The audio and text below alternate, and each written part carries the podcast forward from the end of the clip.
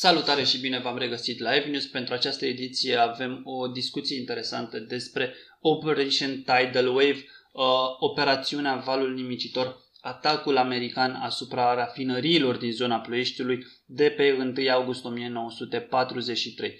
Uh, în 1943 România și Statele Unite se aflau în stare de război, era un război declarat. România făcea parte din uh, forțele axei, era aliat al Germaniei naziste, Statele Unite evident erau de partea aliaților, două forțe uriașe care s-au confruntat mai ales în uh, Europa, dar nu numai, evident.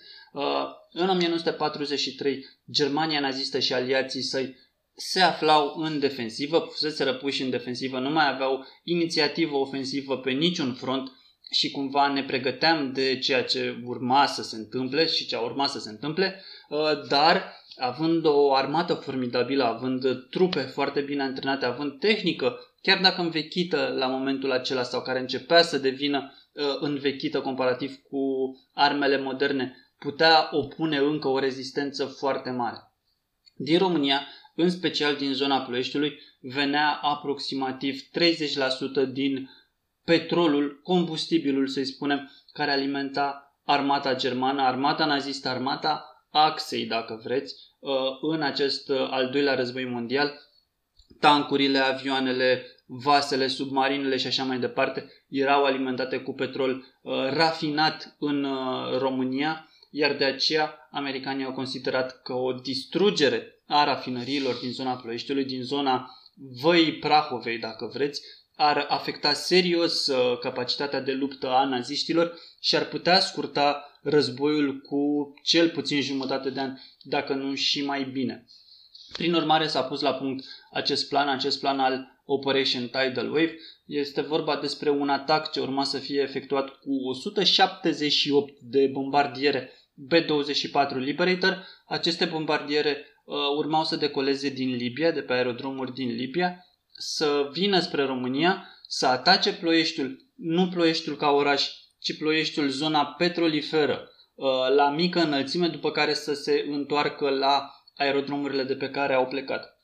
În esență, planul sună bine. Planul a fost pus pe hârtie având în vedere un alt atac primul atac american asupra României care a avut loc în 1942 în iunie, atunci când 12 bombardiere Liberator uh, au atacat Ploieștiul și Constanța, atunci misiunea a fost un succes pentru că, mă rog, din mai multe motive, principalele fiind că zona Ploieștiului era complet neapărată, nimeni nu se gândea că nimeni nu se gândea practic că ar putea exista un atac asupra Ploieștiului pentru că forțele axei controlau marea majoritate a teritoriului de pe care se puteau efectua aceste atacuri și aici mă refer la raza de acțiune a bombardierelor pentru că dacă uh, tu controlezi, Ploieștiul este în centrul unui cerc, imaginați-vă cu raza de 4000 de kilometri să zicem, iar bombardierele au o rază de acțiune de 2500 de kilometri, este evident că el nu poate fi lovit. Prin urmare, uh, era slab apărat Uh, nu se gândea nimeni că poate veni un atac asupra Ploieștiului, iar când cele 12 bombardiere, mă rog 10 pentru că unul s-a dus spre Constanța, iar unul spre o altă țintă, când cele 10 bombardiere au ajuns în zona rafinărilor, au întâlnit o foarte slabă opoziție și au putut ataca în voie.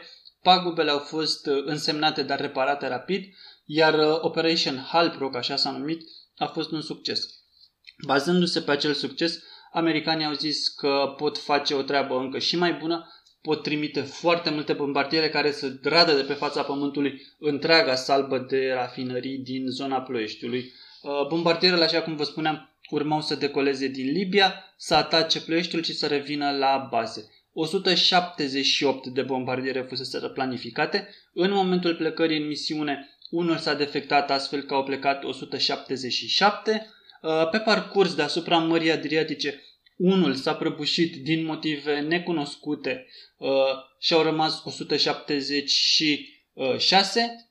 Unul a ieșit din formație pentru a urma, a urmări pe cel prăbușit și a căutat supraviețuitori. N-a reușit să ajungă, uh, n-a reușit să găsească supraviețuitori, iar după aceea, din cauza încărcării, a greutății, nu a reușit să mai ajungă din urmă formațiile și s-a întors către bază.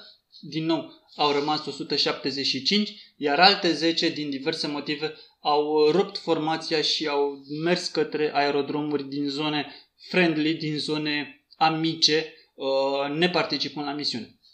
165 de bombardiere totuși au ajuns deasupra României, au atacat rafinăriile din zona Ploieștiului la foarte joasă înălțime. A fost un atac în timpul zilei uh, la înălțime joasă. Se spune că undeva între 100 și 300 de metri a fost altitudinea bombardierelor, tocmai pentru a avea uh, foarte multă precizie în ceea ce privește bombardamentul. Surpriza americanilor a fost însă că au întâlnit o opoziție extrem de puternică în România.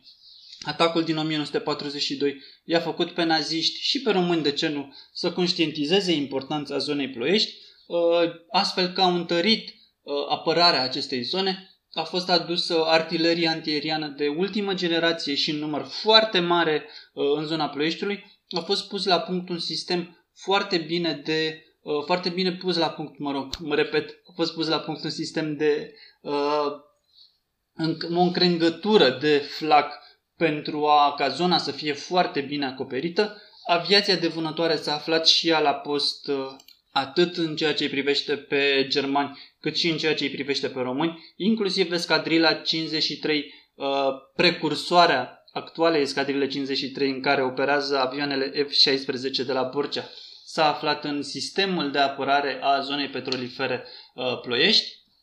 Așa cum vă spuneam, americanii au întâlnit această opoziție extrem de puternică la care nu se așteptau, iar ca rezultat pierderile au fost foarte mari.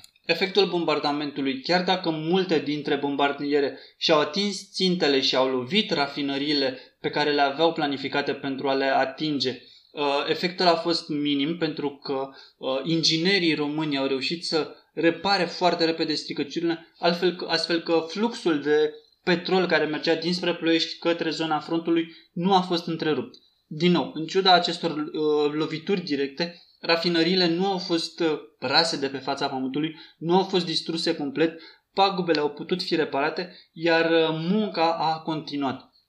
Din punct de vedere al atingerii obiectivului, Operation Tidal Wave a fost un eșec uh, răsunător și a fost o lecție pe care americanii și-au însușit-o foarte bine, iar un an mai târziu, în 1944, când vor începe bombardamentele în serie asupra României, asupra Ploieștiului, dar asupra, și asupra altor obiective, ei vor veni cu și mai multe bombardiere vor veni cu aviație de însoțire care să angajeze vânătoarea locală, vânătoarea aflată în apărarea teritoriului și vor veni cu multă, mai mult mai multă forță, strivind practic tot ceea ce înseamnă rezistență în România. Deși piloții noștri au fost eroi în 1944, trebuie să recunoaștem că ei nu au putut uh, opune o rezistență reală împotriva unei forțe de-a dreptul copleșitoare. Revenind la anul 1943, din cele 177 de bombardiere plecate în această Operation Tidal Wave, numai 88 au reușit să se întoarcă la bazele din Libia. Din aceste 88, 55 aveau urme de luptă, aveau uh, găuri de gloanțe, aveau uh, urme ale luptelor prin care trecuseră. Uh, americanii au pierdut foarte multe avioane, au pierdut încă și mai multe uh, manpower, să spunem, mai mulți piloți, navigatori, mitraliori și așa mai departe, tot ceea ce înseamnă echipajul unui bombardier. Mulți au murit, mulți au ajuns în prizonierat și au ajuns ca apoi să fie eliberați după 23 august 1944. Așa cum vă spuneam, operațiunea a fost un eșec răsunător, a fost denumită chiar Black Sunday uh, de către americani. Este uh, ziua în care au pierdut cele mai multe avioane și cei mai mulți oameni uh, pe teatrul european până la acea dată. Probabil că după, după aceea, uh, începând misiunile deasupra teritoriilor controlate de Germania și deasupra Germaniei, acolo unde, așa cum vă spuneam, uh, rezistența, flacul, antiaeriana erau extrem de puternice, probabil că au fost misiuni în care au pierdut încă și mai multe avioane, dar până la acea dată a fost cel mai usturător eșec din istoria aviației americane. După cum v-am uh, relatat, uh, motivele au fost uh, multe, dar cumva sunt cunoscute. În primul rând vorbim despre lipsa de informații a americanilor care au planificat un raid fără a ști concret ce îi așteaptă la țintă. Deși zona Ploieștiului a fost survolată de avioane spion, între ghilimele avioane de supraveghere aeriană, pentru a avea o imagine clară asupra rafinăriilor, asupra zonelor care trebuie lovite, uh, aceste avioane nu au luat în calcul sau nu au reușit să adune informații despre artileria antiaeriană și despre trupele aflate în apărare, despre uh, forța de avioane de vânătoare aflate în apărare. A fost o subestimare crasă a adversarului pentru care forțele aeriene americane au plătit din plin. Uh, de asemenea, nu trebuie să uh, uităm sau să minimalizăm uh, efortul și replica dârză și curajoasă și imediată a militarilor aflați în apărarea plășilor, atât români cât și germani, pentru că nu putem să-i scoatem nici din calcule sau din discurs nici pe germani pentru că au avut o contribuție majoră la succesul apărării ploieștiului în această zi de 1 august 1943. Militarii au reacționat exemplar așa cum trebuiau să reacționeze și au arătat că Ploieștiul este una dintre cele mai bine apărate zone din timpul celui de-al doilea război mondial. Se spune, nu știu dacă este chiar atât de adevărat, că zona petroliferă de lângă Ploiești a fost a cea mai bine apărată zonă aflată în uh, jurisdicția, în controlul forțelor axei din afara celui de-al treilea Reich.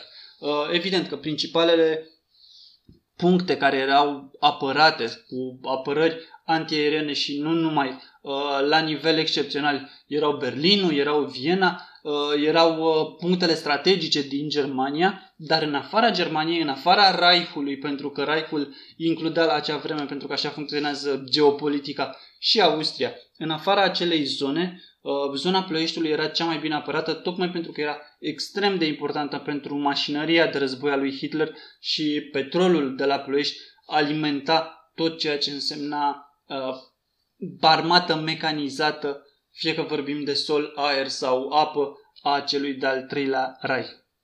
Cam asta a fost, încerc să nu intru în foarte multe detalii pentru a nu ne lungi inutil. Uh, aș vrea să-mi spuneți dacă ați mai citit până acum despre Operation Tidal Wave și dacă ce v-am povestit aici corespunde cu ceea ce știați. Dacă nu, fiți, uh, aveți toată libertatea să ne contraziceți în secțiunea din, de, de comentarii, scuze.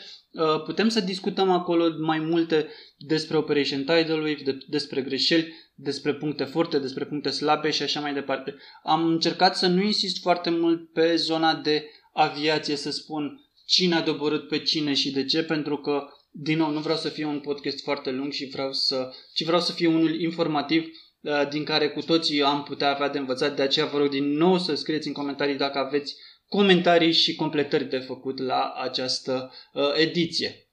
Acesta a fost F News de 1 august. Uh, sper că v-a plăcut. Dacă vă place ce ascultați, un subscribe este foarte apreciat de către noi și ne-ar ajuta foarte mult. Uh, dacă vreți să ne urmăriți pe alte canale, avem Facebook, avem Instagram, avem site-ul www.aviațiamagazin.com unde în fiecare zi găsiți uh, știri interesante din toate ramurile aviației, de la militară, la civilă, la sportivă, la orice vreți dumneavoastră. Uh, cam asta a fost. Eu am fost Marius Doroftei, sunt redactorul șef al Aviația Magazin și vă aștept pe canalul nostru de YouTube și data viitoare. Până atunci, numai bine!